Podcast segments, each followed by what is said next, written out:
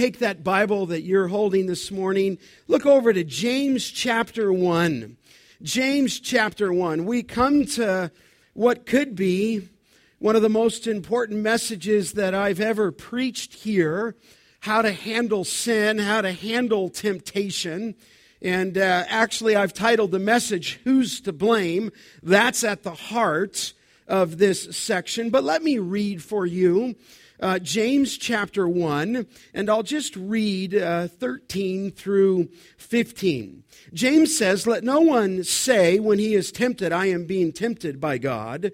For God cannot be tempted with evil, and he himself does not, or he himself tempts no one. But each person is tempted when he is lured and enticed by his own desire.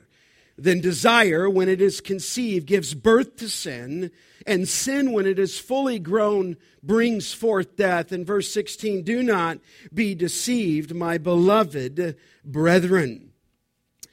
Who is to blame for temptation. That is the heart of these next six verses. The, the flow of the text is this if God is bringing or allowing, I like to say bringing, trials in my life to produce that character quality of endurance, to produce perfection in us or maturity, to produce completion in us, Here's the question If I fail the test, is God tempting me? It's very possible that some to whom James wrote had misunderstood the entire context of trials and temptation. You remember a few weeks back very clearly that we said in Genesis 22 1, and we looked at a number of passages that God tested Abraham. That's what it says. God tested him. God tested him to produce maturity, perfection, so forth. And we established that. We noted in other verses, such as Deuteronomy 8 2, that it says there of the nation of Israel that God was testing them to see what was in their hearts. And so we know there's a theology of testing. But the question would come back to us this morning what happens if you fail the test? What happens if the trial that comes your way goes south on you real quick? What happens when that trial that comes to strengthen you causes you to jump tracks and you get off and it becomes a temptation to sin and you fail? Then this question is God to blame? Is he to blame? Now, certainly, if I looked at it from another uh, sector, if you will, we're well aware that modern psychology has alleviated man of any guilt in many cases, and has alleviated man in many cases of any responsibility for their actions.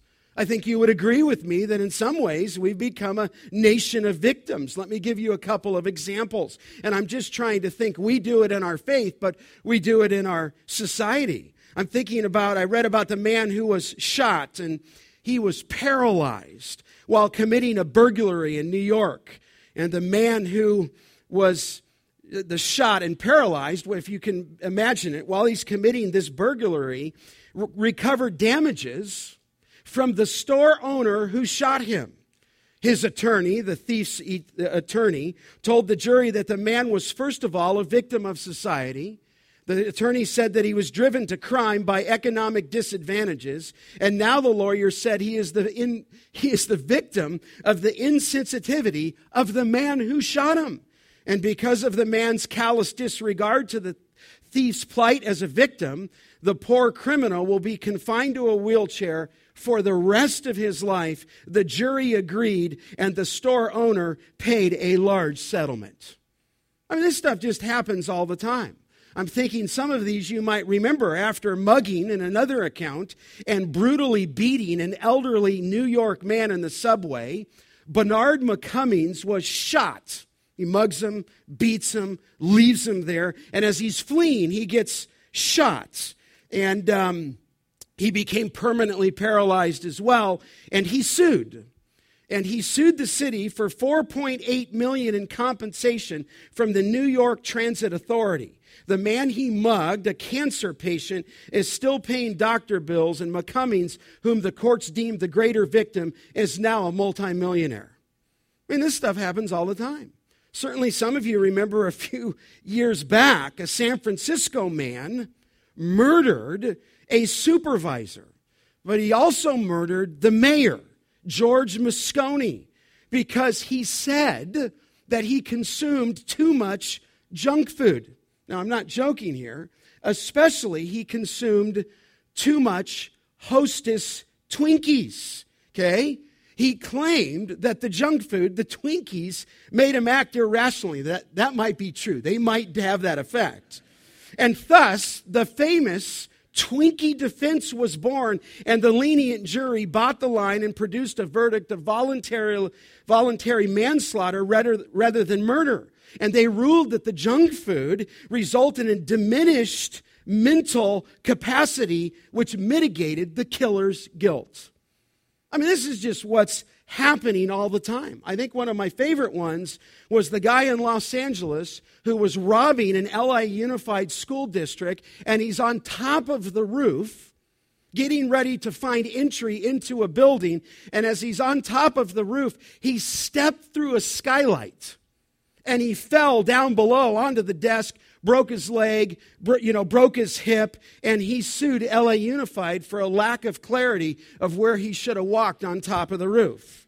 And he won. He won the case and he sued the school district. I mean, it is entirely possible in America today to commit the most notorious crimes and get off scot free simply by blaming some imaginative mental or even emotional disorder or by inventing some kind of infliction to explain you are not responsible for what you have done.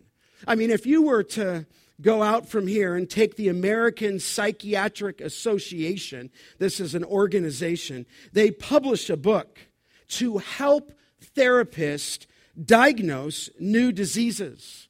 And that book is called The Diagnostic and Statistical Manual of Mental Disorders. And it lists the following disorders, and I'm only giving you a few. One of them is called the Oppositional Defiant Disorder.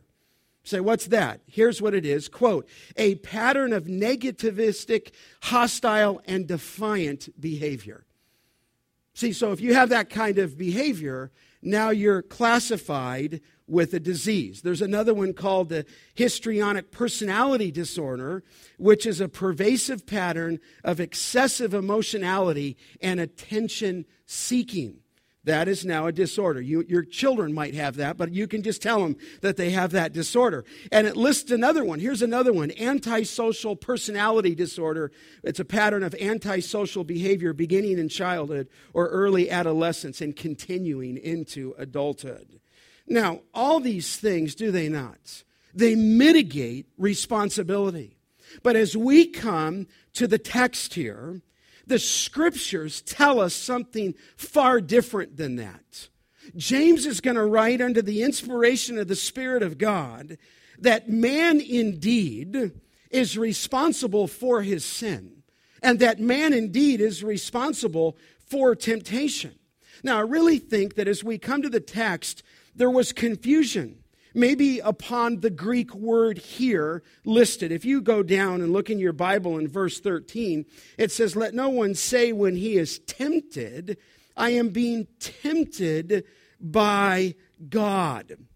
That word for temptation there is in the root word for trials back in verse 2 and trials back in verse 12, okay?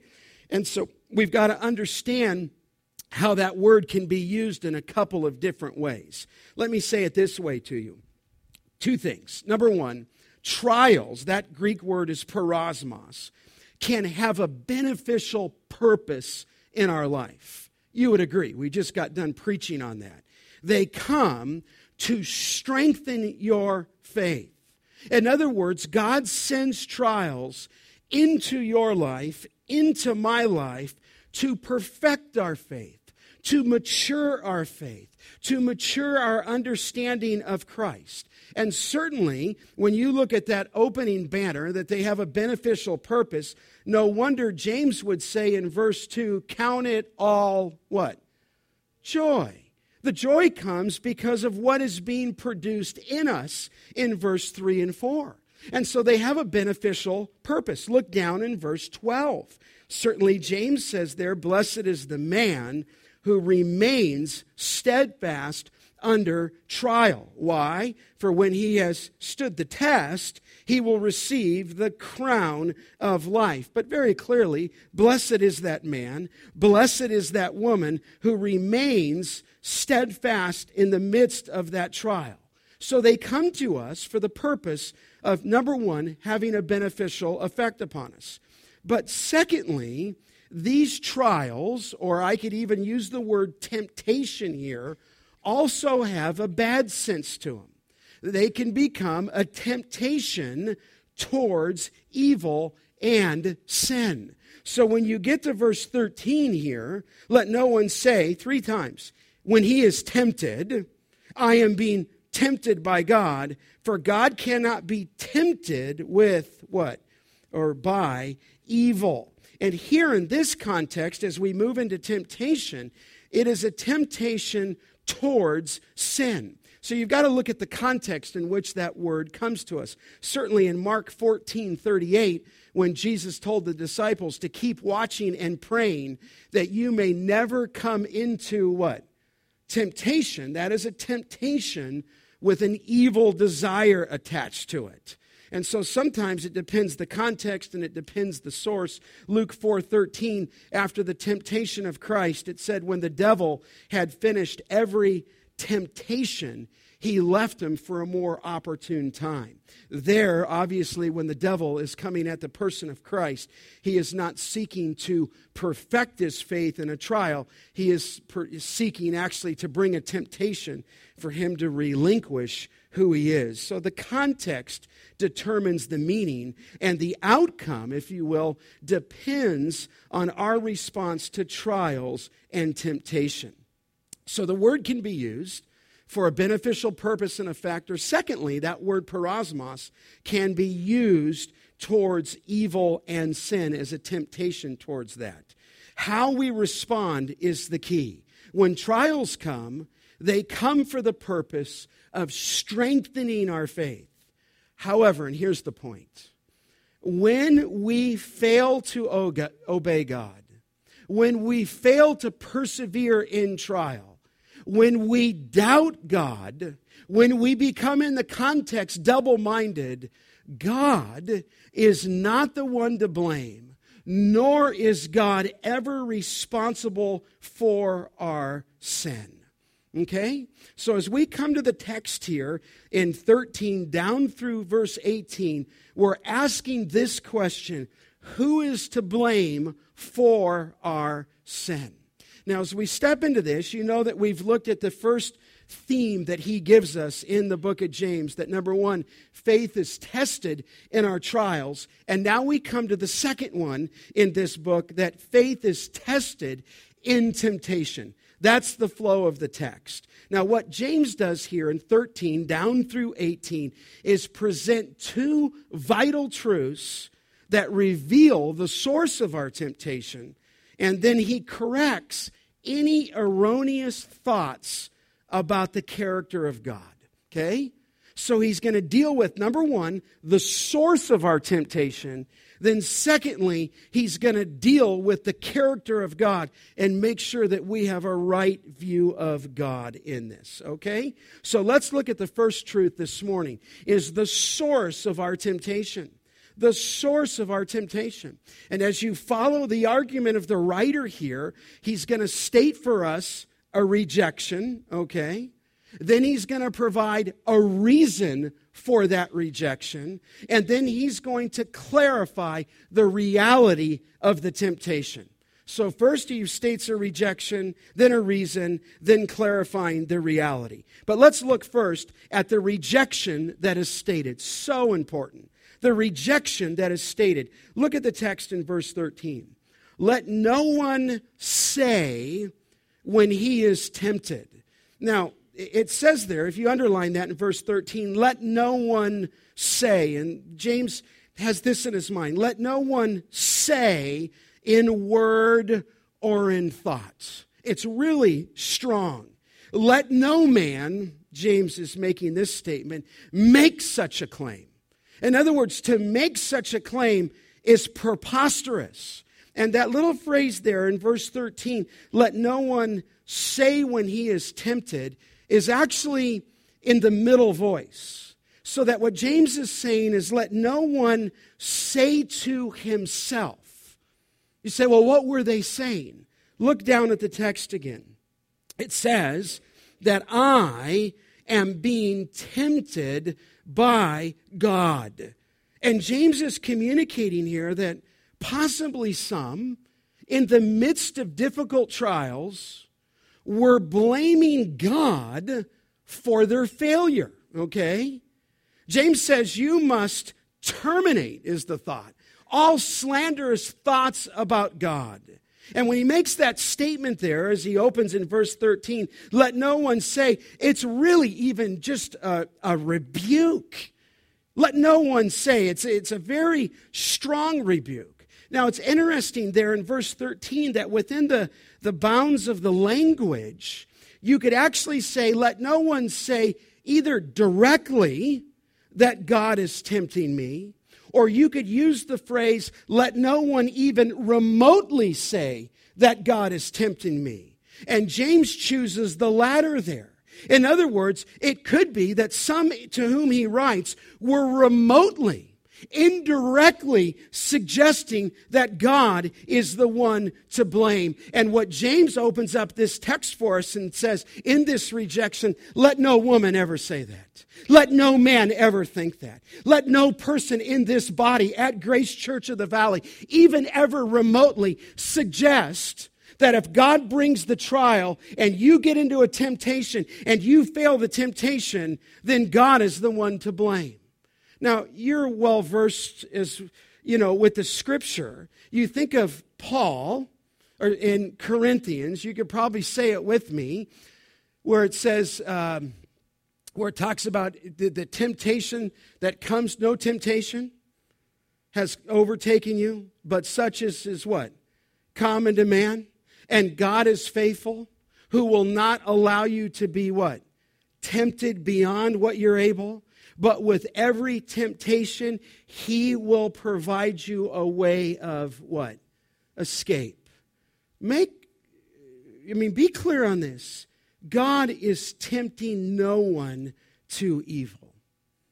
My friend Kent Hughes, who pastored in Chicago, told of a young woman who had come to Christ in a very marvelous way. She came to Christ, she was a new person. It was beautiful. He said to behold, but sadly her troubled husband didn't follow suit as she had so dearly hoped for. And after a year of continuing marital disappointment, she sought help from a counselor. And instead of receiving help, she became the, the victim of professional seduction. It began with extravagant sympathy it began to, it began to reveal itself in compliments about her attractiveness, then subtly suggestive comments, and she was seduced, and there followed the history of a relationship that further damaged her spiritual condition. But Kent said when she came to my wife and me, she was a ruined person, seething with bitterness, seething with rage, to be sure, no question. She was the victim of an unprincipled male in professional sheep's clothing. But Kent Hughes said amazingly, it was neither to him nor herself that she placed ultimate blame. Rather, she said through clenched teeth, teeth, quote, I asked God to lead me to the right person, and he led me to this man. It's God's fault. He is to blame for what happened. And that was her understanding. She blamed God. And I would tell you, in 25 years of pastoral ministry, I know a lot of people who do that. I know a lot of people who are angry. I know a lot of people who felt like God allowed this to happen to them. Scottish poet Robert Burns put it this way when he wrote this poem. He said, Thou knowest that thou hast formed me with passions wild and strong, and listening to their witching voice has often led me wrong. I mean, Burns, in essence, blames God for his sensual desire. This is what happens. You have a trial, you don't respond right. That trial turns into a temptation, and before you know it, rather than taking responsibility, rather than taking the guilt for the sin, you begin to blame God.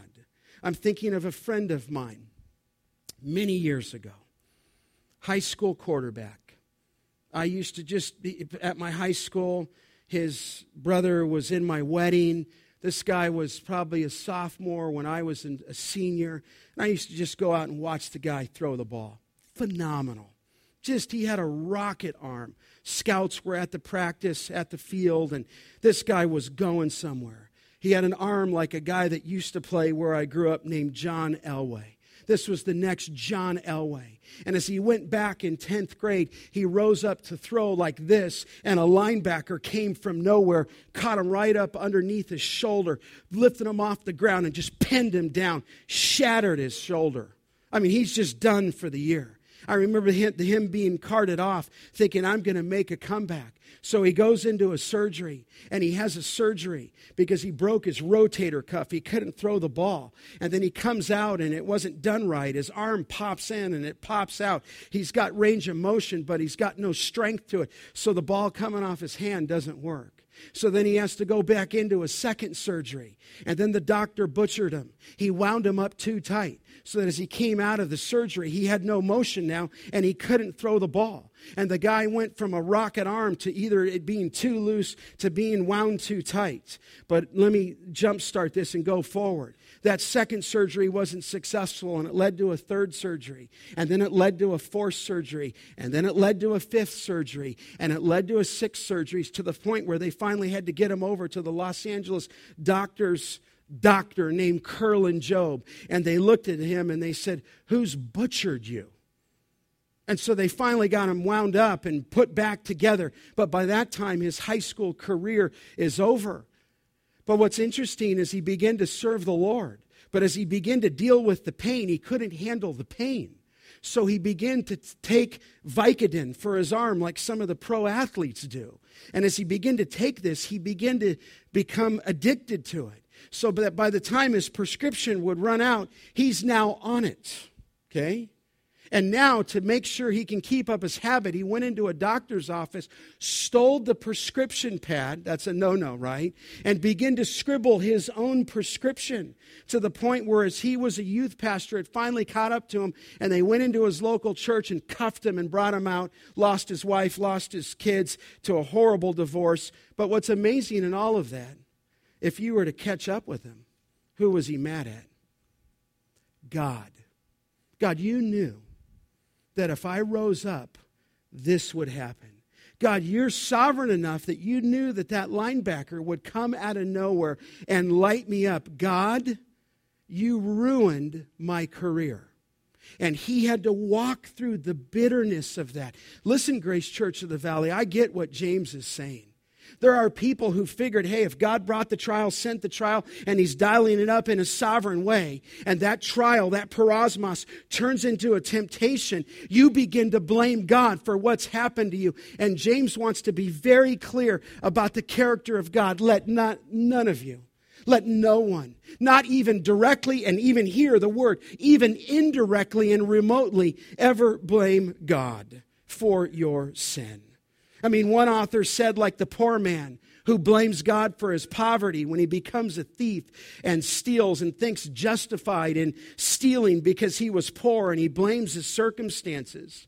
Or like the drunk who goes out and wrecks his car and kills somebody and in the process blames his wife for his unhappy union and an unhappy marriage. Or he blames his business for driving him to drink or blames the pressures and feels and feels excused from any real guilt. Listen, men blame God for creating blame God for creating their circumstances. James says, listen, uh-uh.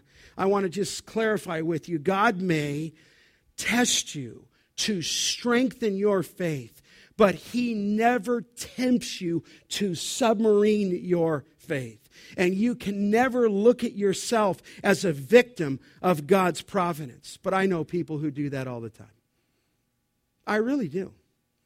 I know missionary workers, just angry, pastors who are angry. And I don't know if most Christians go as far to see God as the direct tempter, but they do believe that God indirectly is to blame by allowing them to be in a certain situation.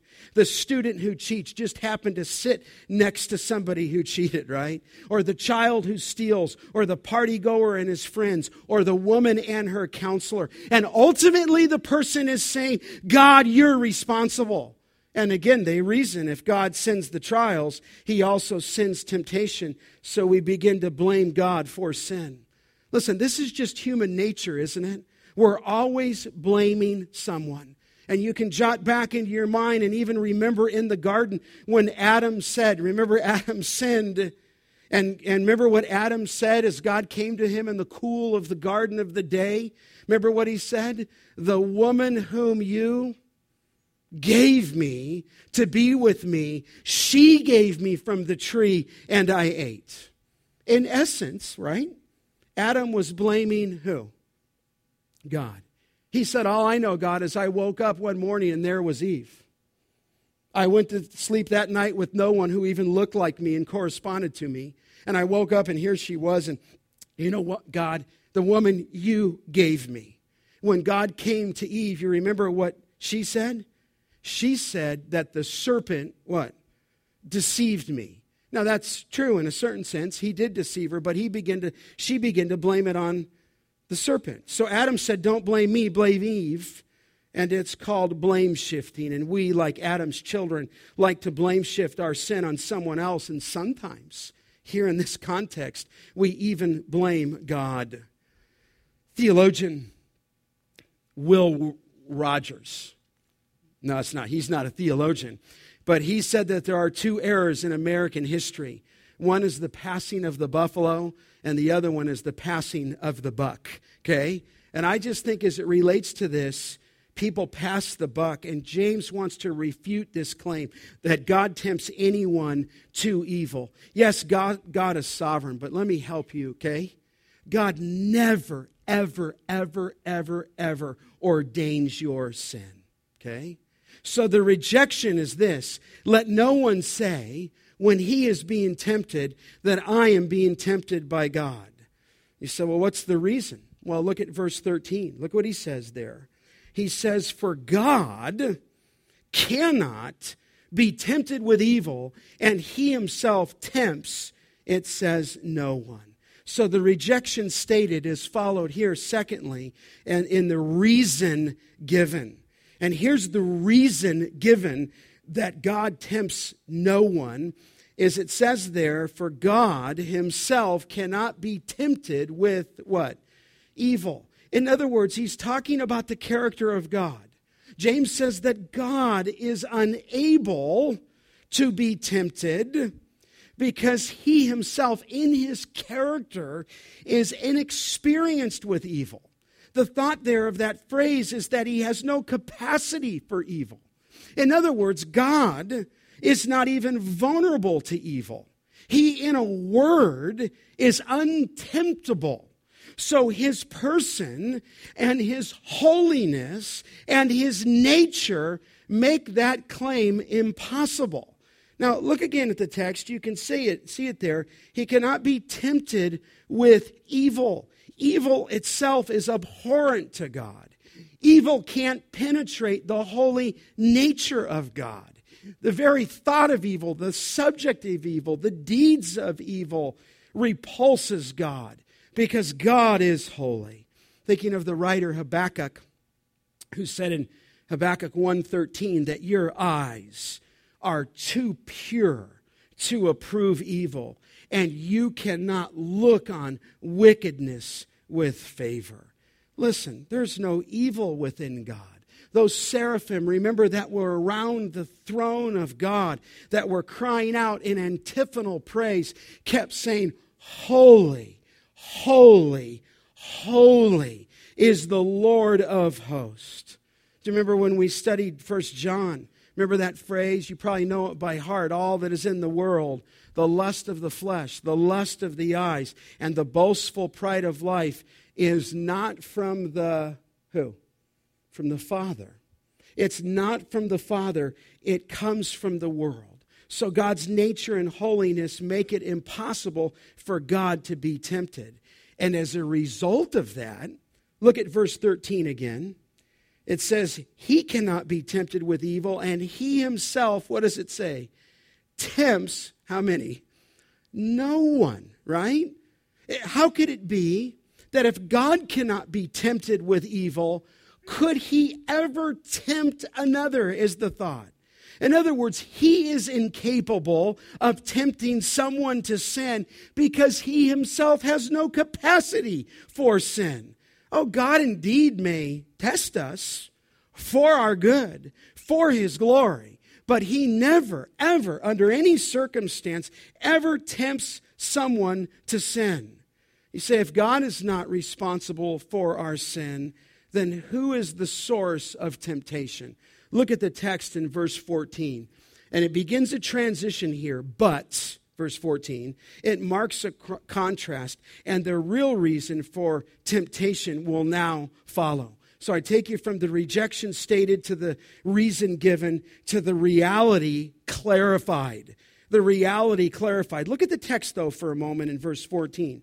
It says, But each person, Stop there just for a second. It stresses the universal experience of temptation. Nobody is exempt from this. There is no such thing, you understand this, as a get out of temptation free card. Each of us, the text says. Now, look at it again in verse 14, is tempted now, we're looking at that word peirasmos in verse 14, and obviously it's not addressing a trial, it's addressing a temptation with evil intent. And he is tempted, here's the real culprit, by his own what? Desire, okay? By his own desire. Now, it's interesting there, if you look at 14 again, he's enticed by his uh, uh, I'm just looking at the wording, his own desire. In other words, it's an individual lust of each person may be different, right? One person's passion may be another person's repulsion. But we're tempted here, and the source of temptation, you see it, is not God. Where's the source in verse 14? What is it? It's our own desire, it's our own lust, okay?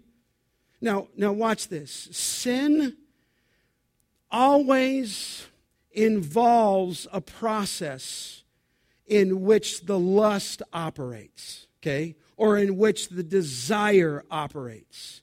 You say, well, Scott, how does it operate in us? Well, I'm going to show you how temptation follows a process every single time. And what James is doing is he just wants to be clear. It's not God, it's your own desire. So let's look at this process. First, number one, lust, sinful desire. Lust, sinful desire. And if you want to make a little note, I call this the inward mechanism. Okay, it's going to lead to a deception, secondly, but it always begins with an inward mechanism. Now, look again down at verse 14. You're enticed by your own desire. Now, the NASB says your own lust. Simply there, the, the Greek word is epithumia. Okay? And epithumia, if you that's the word for desire, it just speaks of a strong desire. Okay? It speaks of a strong craving. Oftentimes, when we say the word epithumia, we link it to the word lust, and I think that's okay. I'm reading from the ESV here, and it says by his own desire. Now, let me just state this for you. Not all desire is wrong, at least biblically. Some desire is healthy, some desire is good. In other words, you're not tempted by God. You're tempted here by desire. This is a renegade desire, but there are good desires. So you say, well, like what, Scott? Well, there's a lot of them. 1 Timothy 3 1.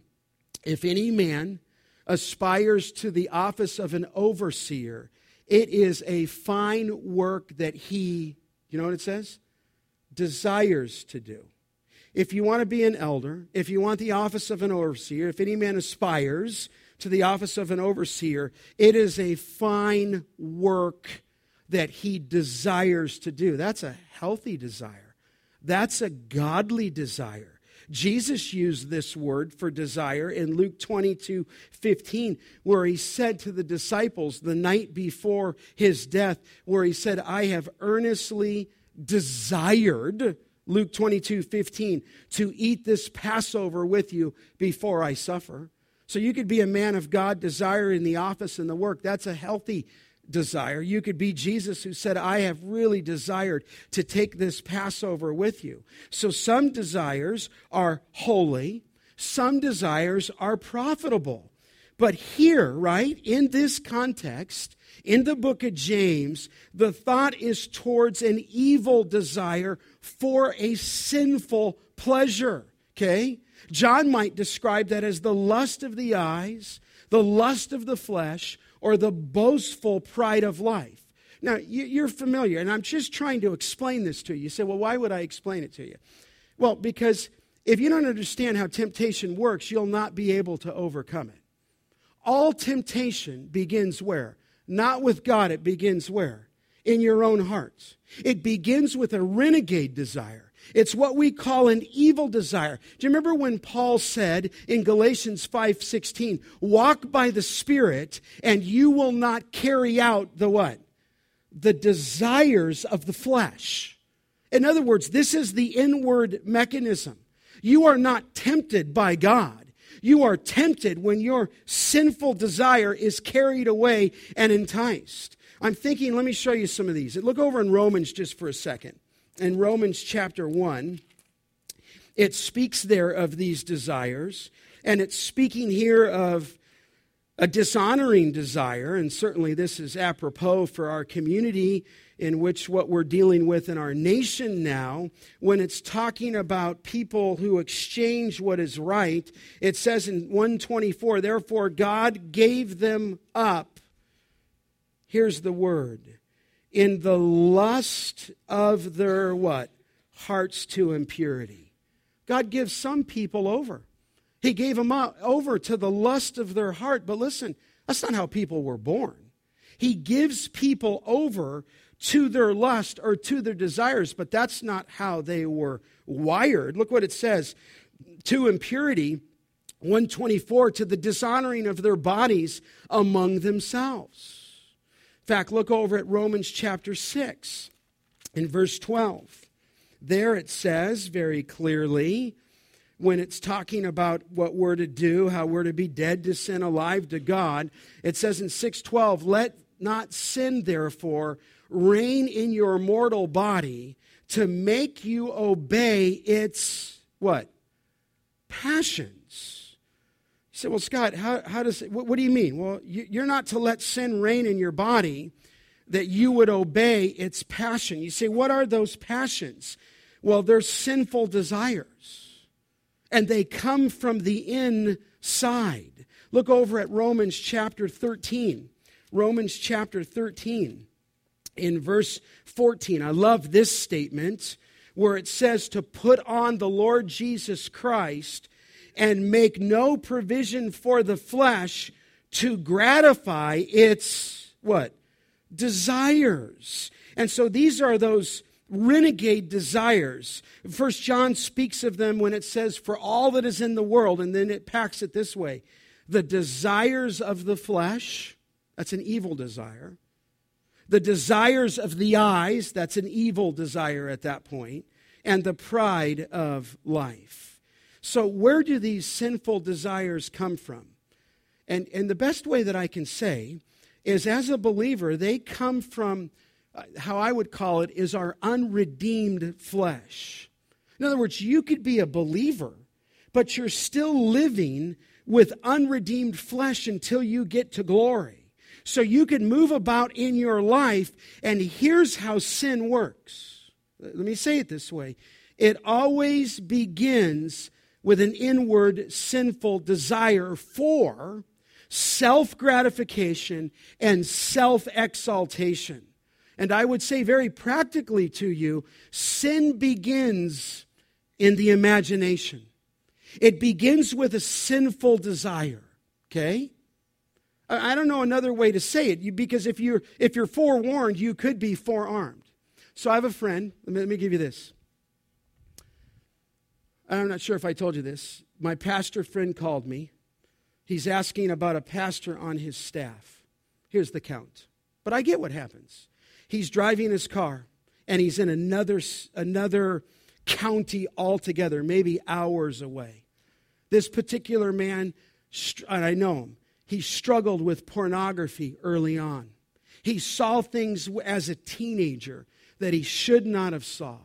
He got absolute victory for about 10 years in a row and he walks in a gas station, drives in, he gets gas. He's going to go inside. He's going to pay for the gas. But as he's inside the, the, the, the, the station to pay for it and to go get a drink, he, you, he sees the magazines.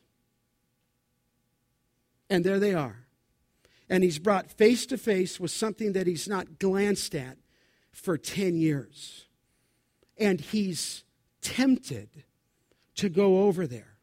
Now, what I want to help us understand what is it that's pulling him over there? That's external. I get that, you get that.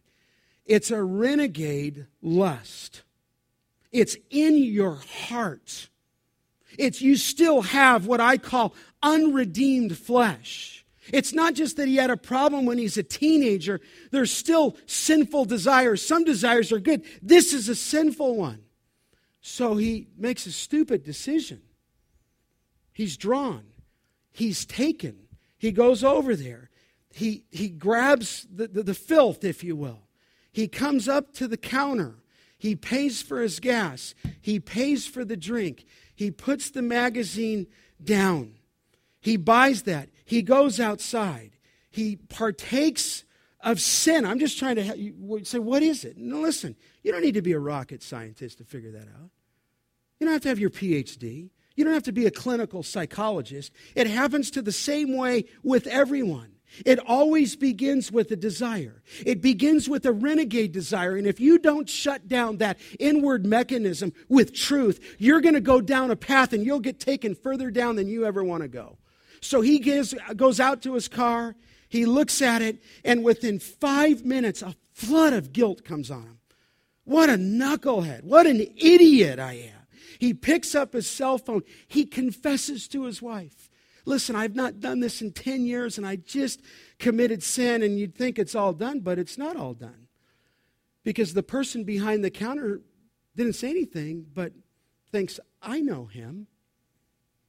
I've been in worship concerts with him.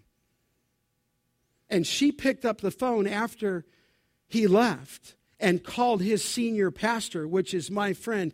And my friend called me and said, What do you think we ought to do with this guy? I mean, be sure your sin's going to find you out. But I tell you that story to help you understand how does that work? Well, I don't know how that works. No, no, no. This is how it works every time. And for you young men that are in here, you got to get a handle on this because you're going to have these desires in you. And if you, you got to check them at the door.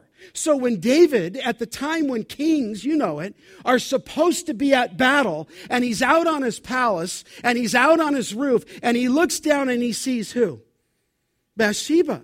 Now, it said that she was beautiful. I'm sure she was beautiful. But you say, what is that? What, what?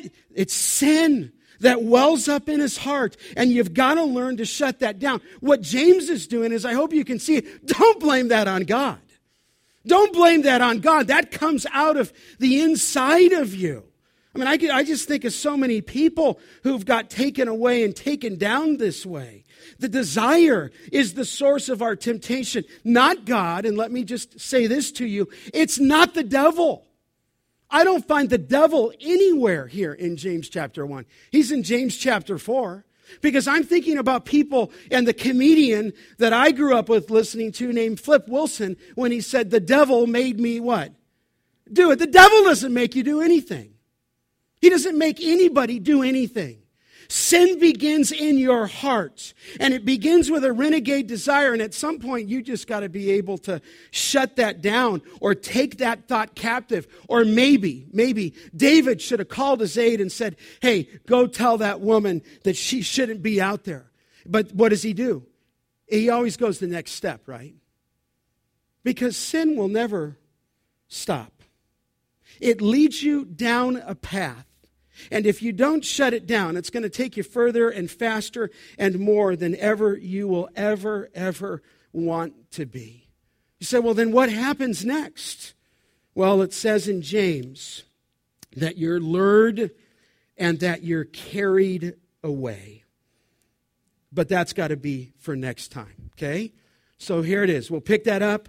Um, so vital. Next week, we'll have the going away for Jeremy, and then I'll pick it back up on dove season, okay, on September 1st. So make sure these are so important for our messages.